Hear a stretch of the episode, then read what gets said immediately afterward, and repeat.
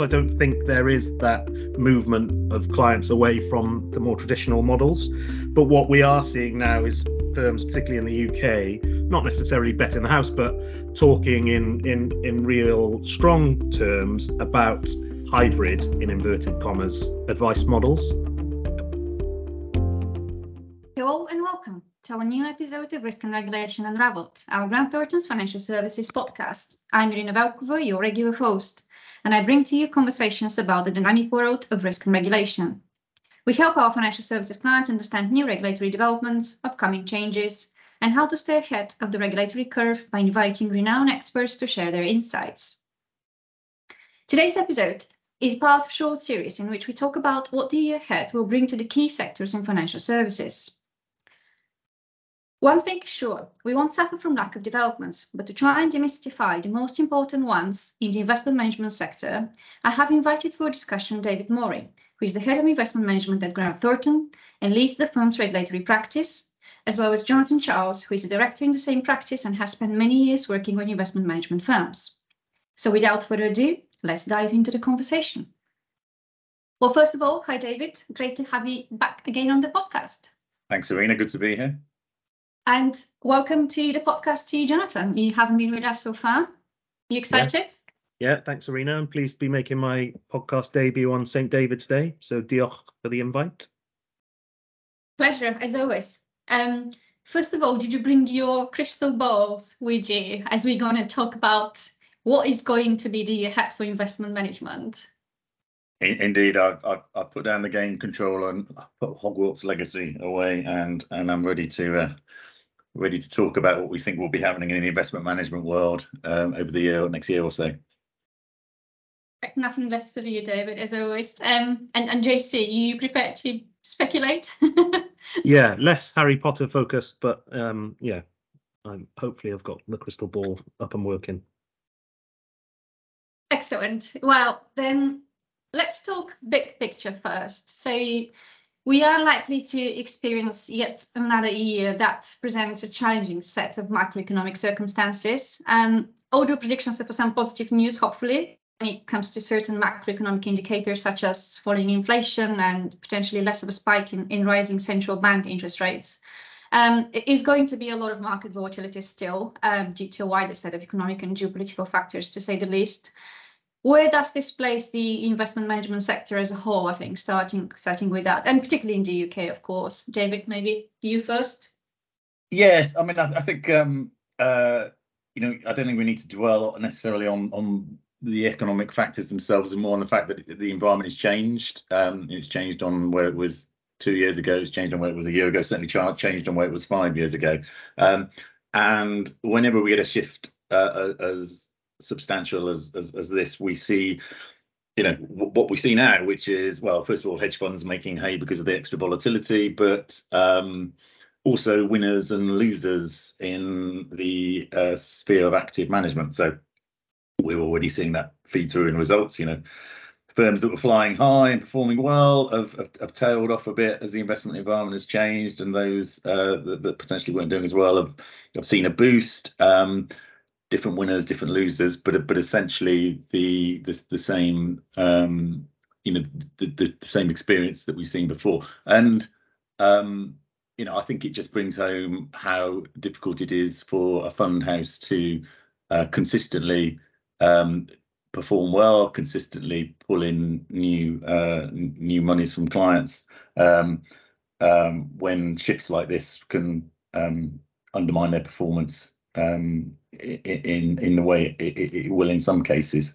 Um, and and yeah, there's, there's there's no surprise to that. I think um, you know arguably the the most important decisions investment managers will be making this year as as businesses will be on the front office side of the house in terms of what their strategy is and how they choose to allocate investments, and that will determine their success to a large degree. But um, I think it, it, also feeds into the you know, longer term um, pressures that investment managers have been under um, uh, that will mean that consolidation continues to be uh, a factor in the market.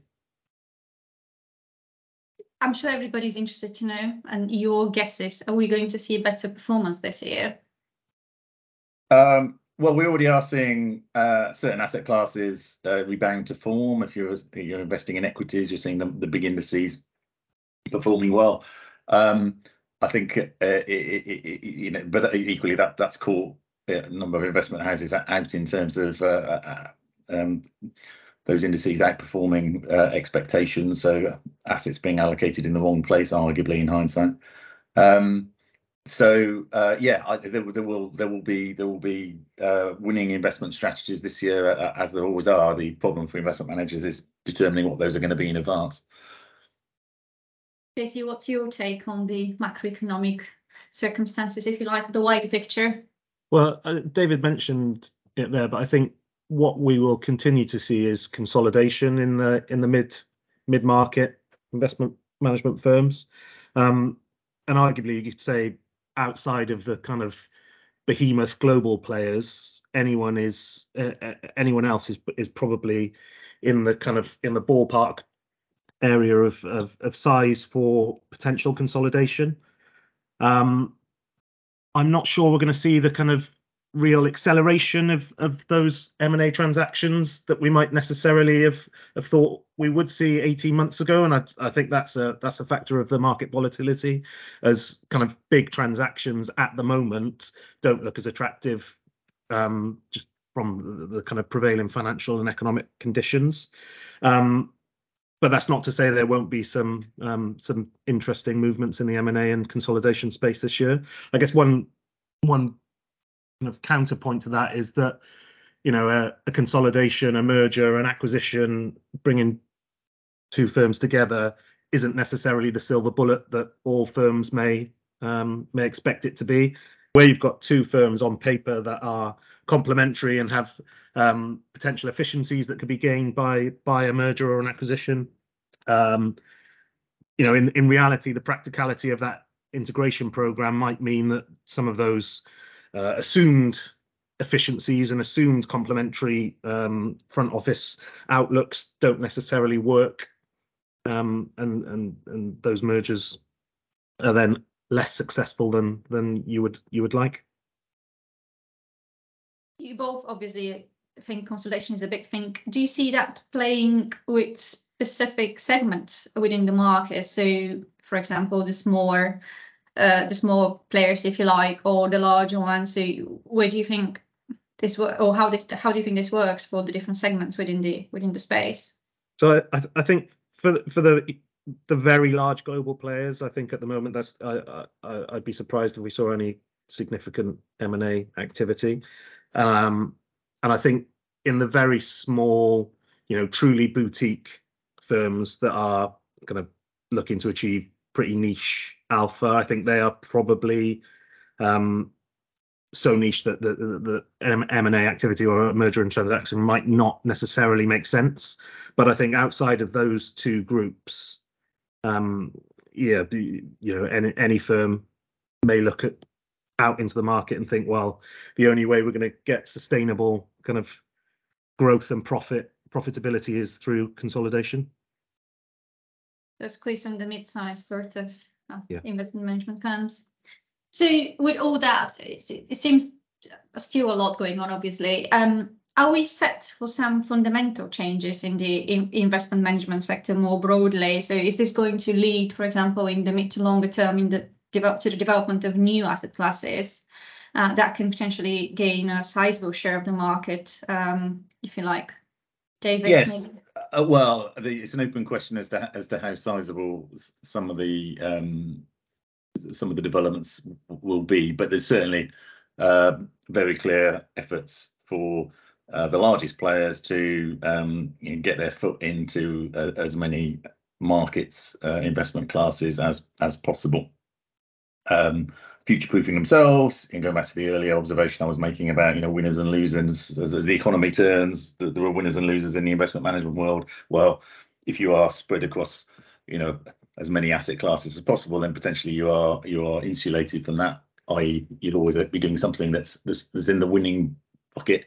Um, and so we are seeing sort of the larger houses developing their capability around private assets in particular, so private debt, private equity. Um, the uh, ETF offerings that we're now seeing springing up amongst European managers. I mean, I think um, there's a, there's a question about they can't all be successful, and, and it's a pretty crowded market already with some very large global players in it. But but clearly that that that uh, the desire to be our be a participant in the ETF um, distribution world and the, and the product world is is is driving um, businesses to sort of branch out. I, I, I would expect as well, actually, um, that as crypto assets become a more closely regulated um, uh, industry, um, which we're seeing you know, everywhere, basically, the, the, the, in the UK and elsewhere, um, that those assets as potential um, investable asset classes, you know, on a, on a large scale, could become uh, could could become more common. Uh, we've got a few players dabbling around the edges there, but it could become very mainstream. So, yeah, the the, the investment managers building, extending capability, building new capability is absolutely um, is absolutely happening across asset classes. Um, I think uh, product development wise, um, you know, the the the the trend there, uh, just lifting up a level from from pure asset classes is is obviously to to to, to themify um, in, in investment funds, investment solutions. So firms um, potentially over time moving away from offering a you know UK large cap fund and, and instead offering um, a, a, fund that is uh, geared around a particular investment theme that it hopes it will will appeal to will appeal to investors, which is which is actually you know the, one of the most uh, um, extreme examples of that at this point, the most mature examples, I should say, of that at this point is in the ESG space, which is probably where I, I turn this back on you, know, actually, given I know your your focus on that sector. What, what, what do you think we're going to be seeing in terms of development around ESG offerings from investment managers? well, hopefully more offerings uh, and, and diversification in that particular space, I would have said. Um, I think for me, the most interesting piece that is coming potentially on the market globally is the is the potential investment in transition and solutions around enabling the transition and whether that's the technology bit or uh, whether that's the particular, for example, nature-based solutions. So I think there is there's a lot of opportunity there. There's a lot of value in, of course, investing those themes, more particularly as, as solutions. But it's quite difficult to forecast, if you like, how quickly that's going to, I would have thought, crystallize in the market, given that the market is currently quite diversified in terms of investor needs and interest. So if you look at the UK EU market versus the US market, for example, that's a big that's a big uh, differentiator there. Um, it, it's sort of intertwined as well, though. So I think the sooner the US investors realize that there is a lot of value in investing in transition, I think the more accelerated that would um, uh, would would happen. Um, but, but my kind of view is that now is the time to innovate in ESG. There's a huge potential and opportunity to invest in such solutions. There is a lot of money to be invested in that um, and it's just a question of now coming up with the right solution. So, yeah, time for innovation, in my view. This is where it's coming. But build it, build it, and hopefully they will come. Is that the uh, is that the uh, that the theory there?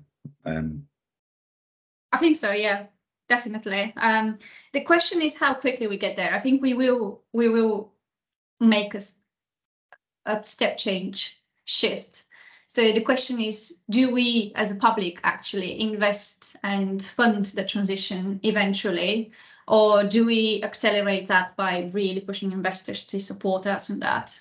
But talking about innovation and I guess technology, my next question, sort of turning it back to you, because you like to surprise me on things like that, is um, obviously technology is something that we we cannot not talk about um, when it comes to any sort of financial services sector. Where do you see the biggest impact of tech for investment management? Oh, there's, a, there's a few um, a few different things there. I, I, mean, if I pick pick one, um, blockchain. Now, um, the thing, thing is, I, I, I, guess going back, you know, best part of ten years, it, that would probably be one of the oh, blockchain is going to have a major impact. Um, and uh, I think it's fair to say it's only had a very limited impact thus far. And if you read if you read uh, if you read about it in the press, you're likely to see an article now about why um, why blockchain has not been adopted more quickly. Um, question mark. Uh, so uh, is 2023 the year when that finally um, becomes a thing that you know a large number of market participants, investment managers are are, are active in? Um, Probably not, but it's it's definitely creeping forward. So you know, it, it, this technology that has the potential to, you know, revolutionize uh, well a variety of things, but I think from a cost saving point of view, its biggest impact would be uh, around the, um, the sort of the settlement and um, recording of uh, holding of assets, um, instantaneous settlement. You know, in specie transfers done with the push of a button, um, no more transfer agents potentially, uh, redefining the role of investment platforms. Um, so uh, you know a lot of a lot of change and disruption there, uh, and maybe the fact it is so much potential business model disruption might explain why um, take up has been you know relatively limited thus far actually. Um, but we are starting to see an increasing number of what I call pilot exercises or use cases um, undertaken and succeeding generally. Um, it looks like it's going to have the most immediate impact on, uh, from a time point of view on those asset classes which are you know the least electronic already so real estate private assets and if you can tokenize um, those holdings then uh, you, you you you are making a substantial difference to how those assets can be can be held and traded. Um, so uh, I'm not therefore saying blockchain is going to be you know the, the the, the revolutionary technology of 2023, but I think it is a year where um, you will see meaningful steps forward in that technology, and um, the you know the direction of travel will be perhaps stronger than it has been for the last few years. Interesting. Blockchain clearly has got a huge huge role, I think, to play, particularly when it comes to um, investments in agriculture, for example. It's an obvious one. It's just like fantastic to have uh, technology and innovation like blockchain. I think. Yes, yeah. I mean, you know, I, I, I think there's there's a there's an overriding concern that um, will need to be addressed, uh, or will be a constant battle to be addressed. It's around security, because of course, if you've got a yeah, the, the sole record of your investment holdings is, is, is sitting in blockchain. If that is insecure for any reason, then you know the record is could be corrupted beyond beyond use, and there is no backup, there is no fallback.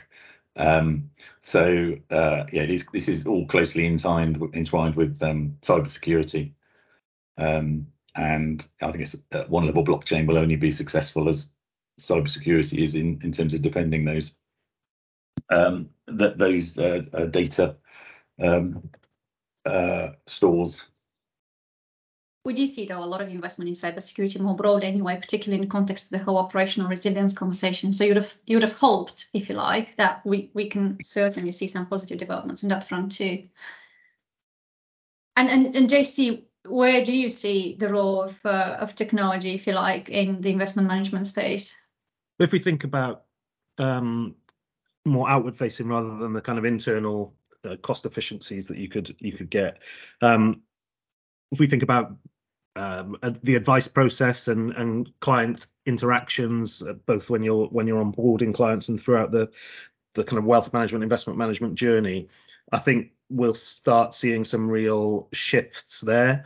It's similar story to to blockchain. Maybe six, seven, eight years ago, we were looking at robo advice in inverted commas and thinking this is going to change the game and um, you know the the kind of robo advice model will be dominant in the next decade. I don't think we've necessarily seen that shift to robo advice firms. I don't think there is that movement of clients away from the more traditional models. But what we are seeing now is firms, particularly in the UK, not necessarily betting the house, but talking in in in real strong terms about hybrid in inverted commas advice models where by there is human interaction, but that is supplemented with significant amounts of technology. Um, and the FCA released some data points recently around a kind of behavioral economics type data points around what people want in terms of human interactions. And that data suggested that the the the big majority of people want a human interaction up front when they're entering into the advice process.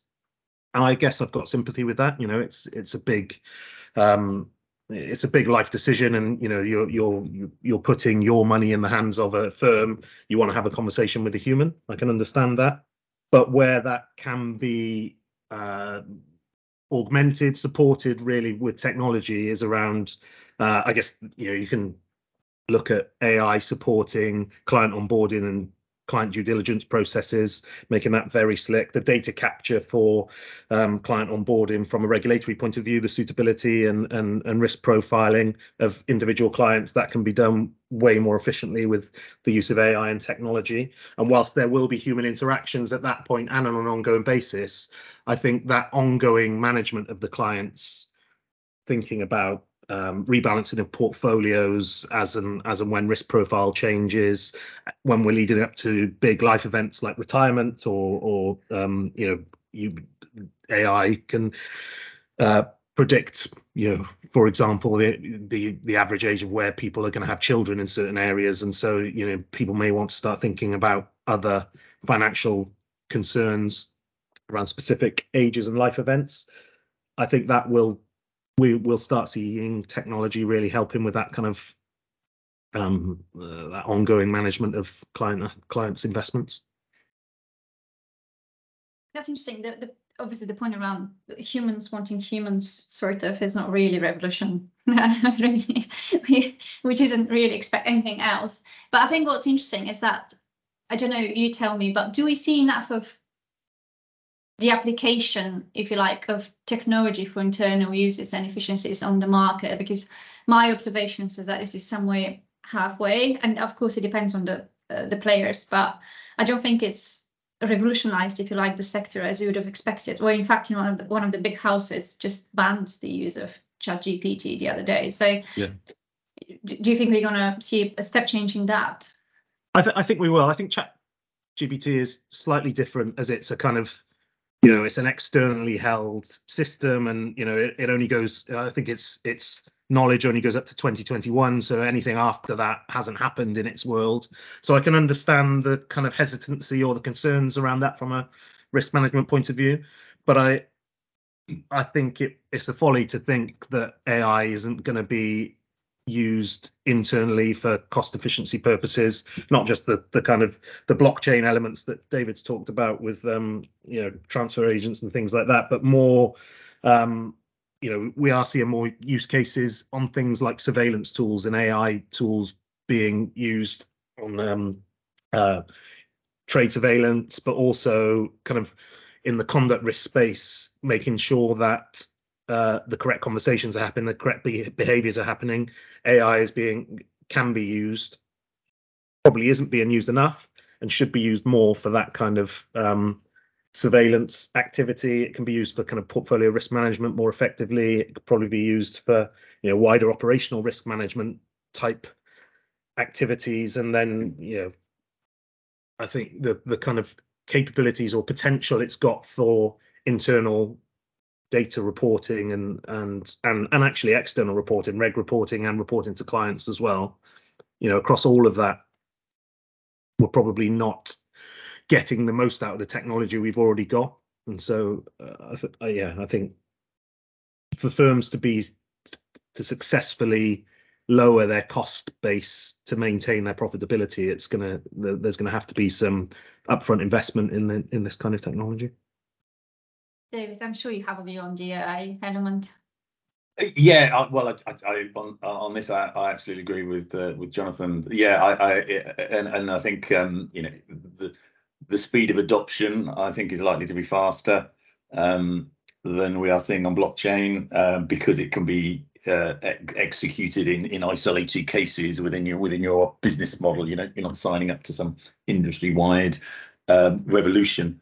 Um, inevitably, uh, the assumption has to be that the bigger houses with deeper pockets are going to do more on this and move faster and get more benefits. So it's that classic playing into the playing into the advantages of scale.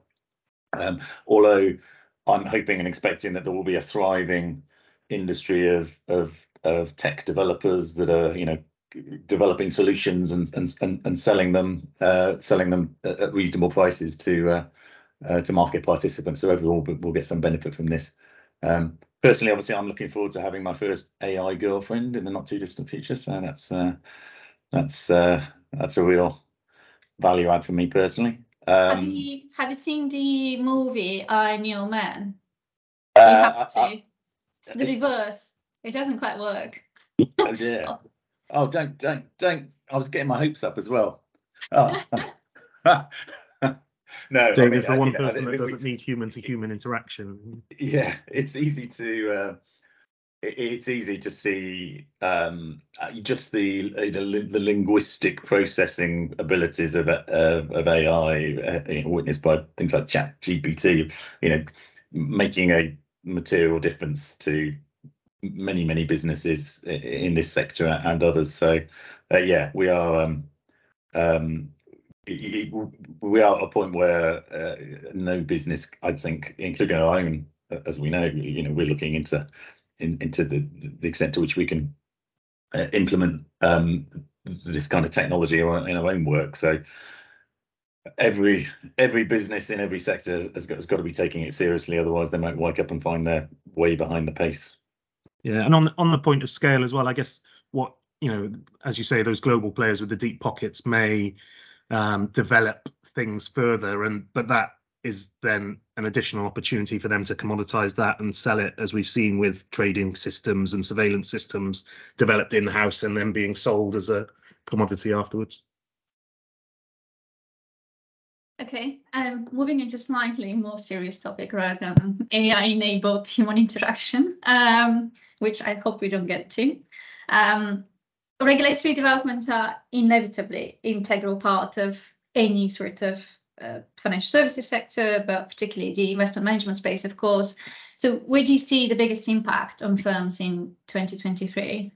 Starting with you, JC, this time, just for a change. um, I guess if we look at big picture, at the end of last year, you had the Edinburgh reforms speech.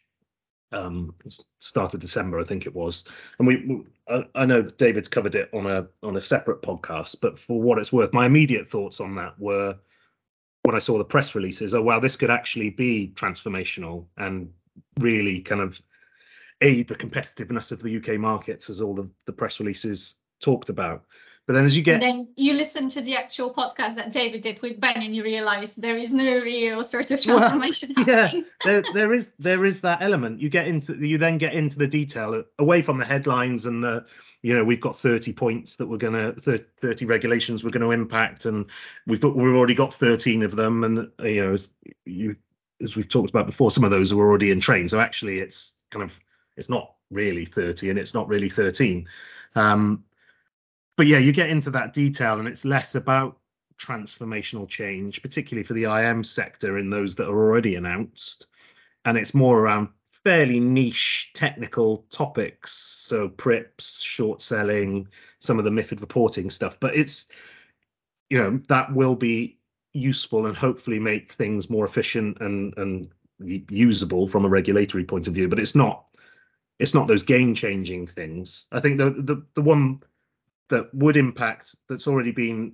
uh, that was announced at the time is around the the, the change the, well a review of the SMCR which actually I think of all the regulations was a reasonably well implemented and is operating pretty well in practice. So of all of the ones that to look at that probably would have been at the bottom of the pile. So it, yeah it felt it, it felt slightly less wow once I got into the detail I guess one one thing we have seen though this year, um, a discussion paper issued by the FCA, 23-2 discussion paper, um, is around the, the the UK regime for asset managers, and and as those discussion papers go, it was quite an interesting one to see where their thinking is, and I I guess one headline coming out of that is obviously this is still at discussion paper stage, not even consultation, but the FCA's sort of direction of travel around the UCITS regime and, and simplification or changes to that that will really diverge us from what the EU regulation states.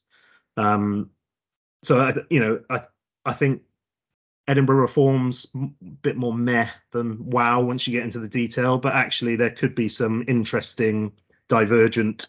Regulatory regimes coming into effect in the UK in the next sort of few years, like uh, I guess. Um, there was an interesting article in the FT today as well. I think yeah, you, there's a bit of perception there may be some grown-ups in the room around the Brexit negotiations finally. So um, an article in the FT talking about the memorandum of understanding on financial services hopefully being signed two and a half years after it was initially drafted.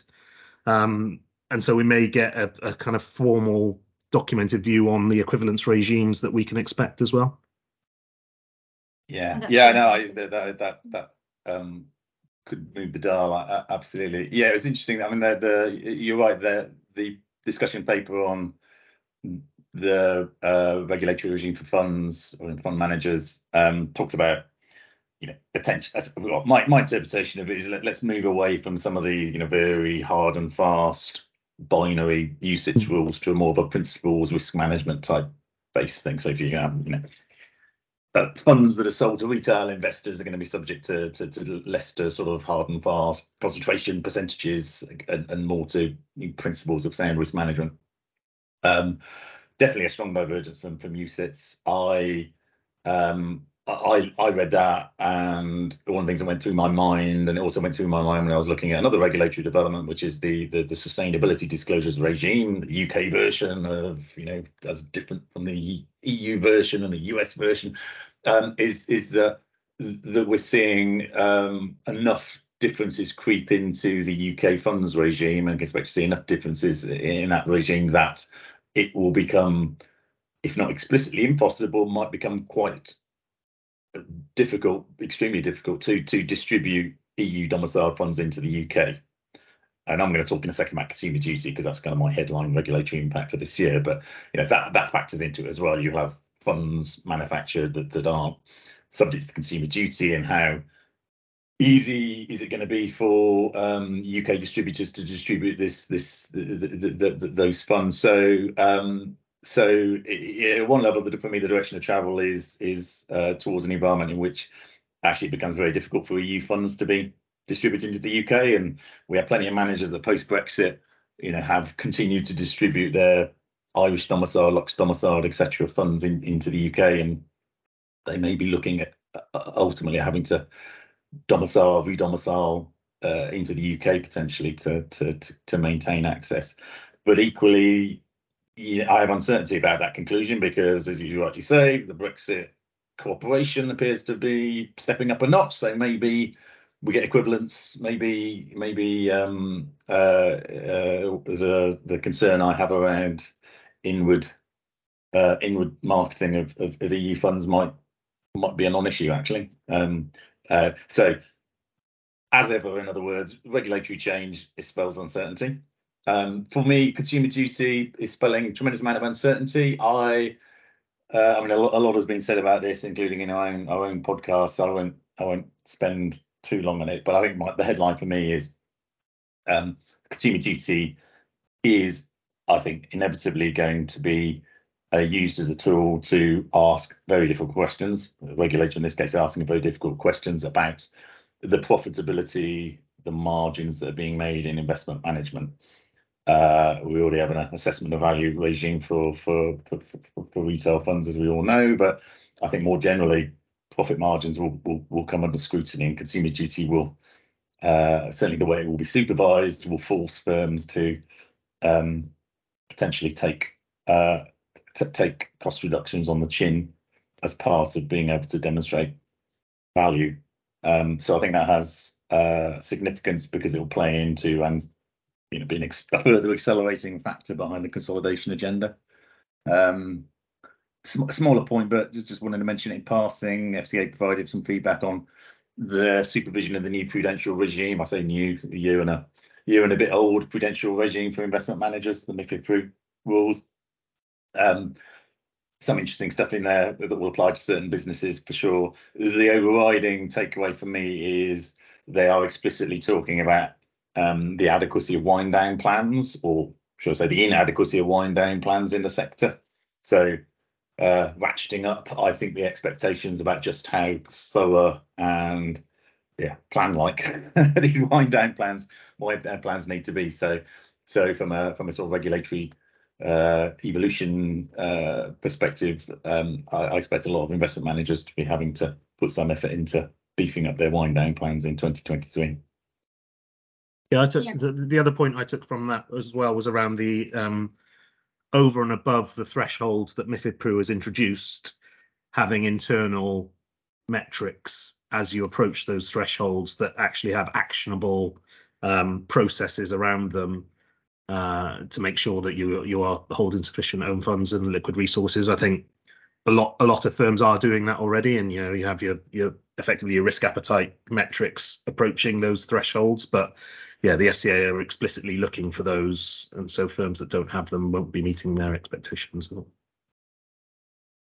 I'm personally looking forward to the new TNFD sort of uh, framework being released in the summer um, and the regime along along these lines and how quickly that's going to make uh, its or find its place in regulation and and the new ISSB standards which I thought um, are way more aligned to the EU um, regulations and particularly the, the new CSRD as opposed to UK regulations. So I don't think we can just um, sit on the sides, on the fence, if you like, and, and watch all these sort of sustainability reporting requirements develop, given that we've said already we're going to incorporate the ISSB standards um, and not unify more, if you like, with EU regulation. It's just going to be regional ways. Yeah, I mean that that and that, that that that seems to be the theme about sustainability related disclosures or reporting, climate change, TCFD, climate change reporting, etc. Is that um, uh, we're getting you know 150 flavors of it, and just the the the effort to harmonize or, or try and deliver all of those dis- different disclosures in an efficient way for an international business at least is hugely problematic. That that that divergence risk in itself is a is a driver of cost. Um, so yes, I think I think almost every investment manager would willingly uh, uh, uh embrace a single, you know, harmonized global regime um, if it was on offer. I don't think it is on offer, but uh, but it would make a significant difference, uh, I think, to many organisations. You begs the question as to why it's not on offer, but perhaps a whole podcast on that to come yeah. at some point.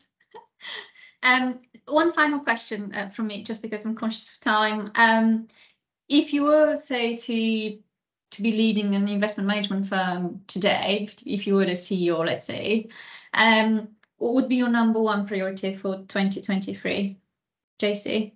Yeah, shall I take, well, instead of a CEO, can I be a CFO and come back to some of the um, earlier points we made right at the start of the conversation around the economic environment and kind of continued downward pressure on margin and cost income ratios, albeit acknowledging the potential green shoots towards the the back end of this year. I think my focus would be on making sure I had a real handle on the cost base and we were you know the the, the my theoretical investment management firm was uh, running as lean as it possibly can at the moment, acknowledging that the, the, the margin pressure is going to continue downward trending for the next at least couple of quarters.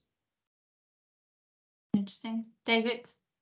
Well, Jonathan's obviously the doom and gloom kind of bean counter. Um, I, uh, although I, I, don't disagree with him, um, uh, the, the, pressure on margins is, is going to mean you have to be come as efficient as possible. But but for, for me, um, the single thing I would be looking to try and get right would be satisfying ourselves that the product we have or the product we are developing is um, what the market wants. Um, and some of that is, you know, risk management in terms of your, you, you, you don't, you, you never know for sure. But if you, if if you uh, have a sufficiently uh, innovative um, set of products, you're probably going to find um, a reasonable amount of demand uh, for those. So um, yeah, let's uh, let's make sure we're selling what the market wants. Um, and uh, if that means I have to spend a bit more of my bean counters money on product development resource, um, then I'll have to do that. Excellent. More nature-based solutions investments then, because that's what the market wants. On that note, without David contradicts me, Yeah. without Oh. giving him the opportunity. Uh, the, the, the AI, AI girlfriends is what we want. But, uh, Thank you both for your comments. it's been a very interesting conversation indeed. Um, and thank you very much to our listeners too for tuning in today. I found they found it helpful too. Um, if you are keen to know more about the developments in other sectors such as banking, insurance, and capital markets, please tune in to the next episodes of this series too. You can also sign up to the Financial Services Regulatory newsletter to receive weekly updates and invites into your inbox. And to stay up to date with the upcoming episodes, be sure to subscribe to the podcast on Apple Podcasts, Spotify, and Amazon Music. Thank you again, and goodbye.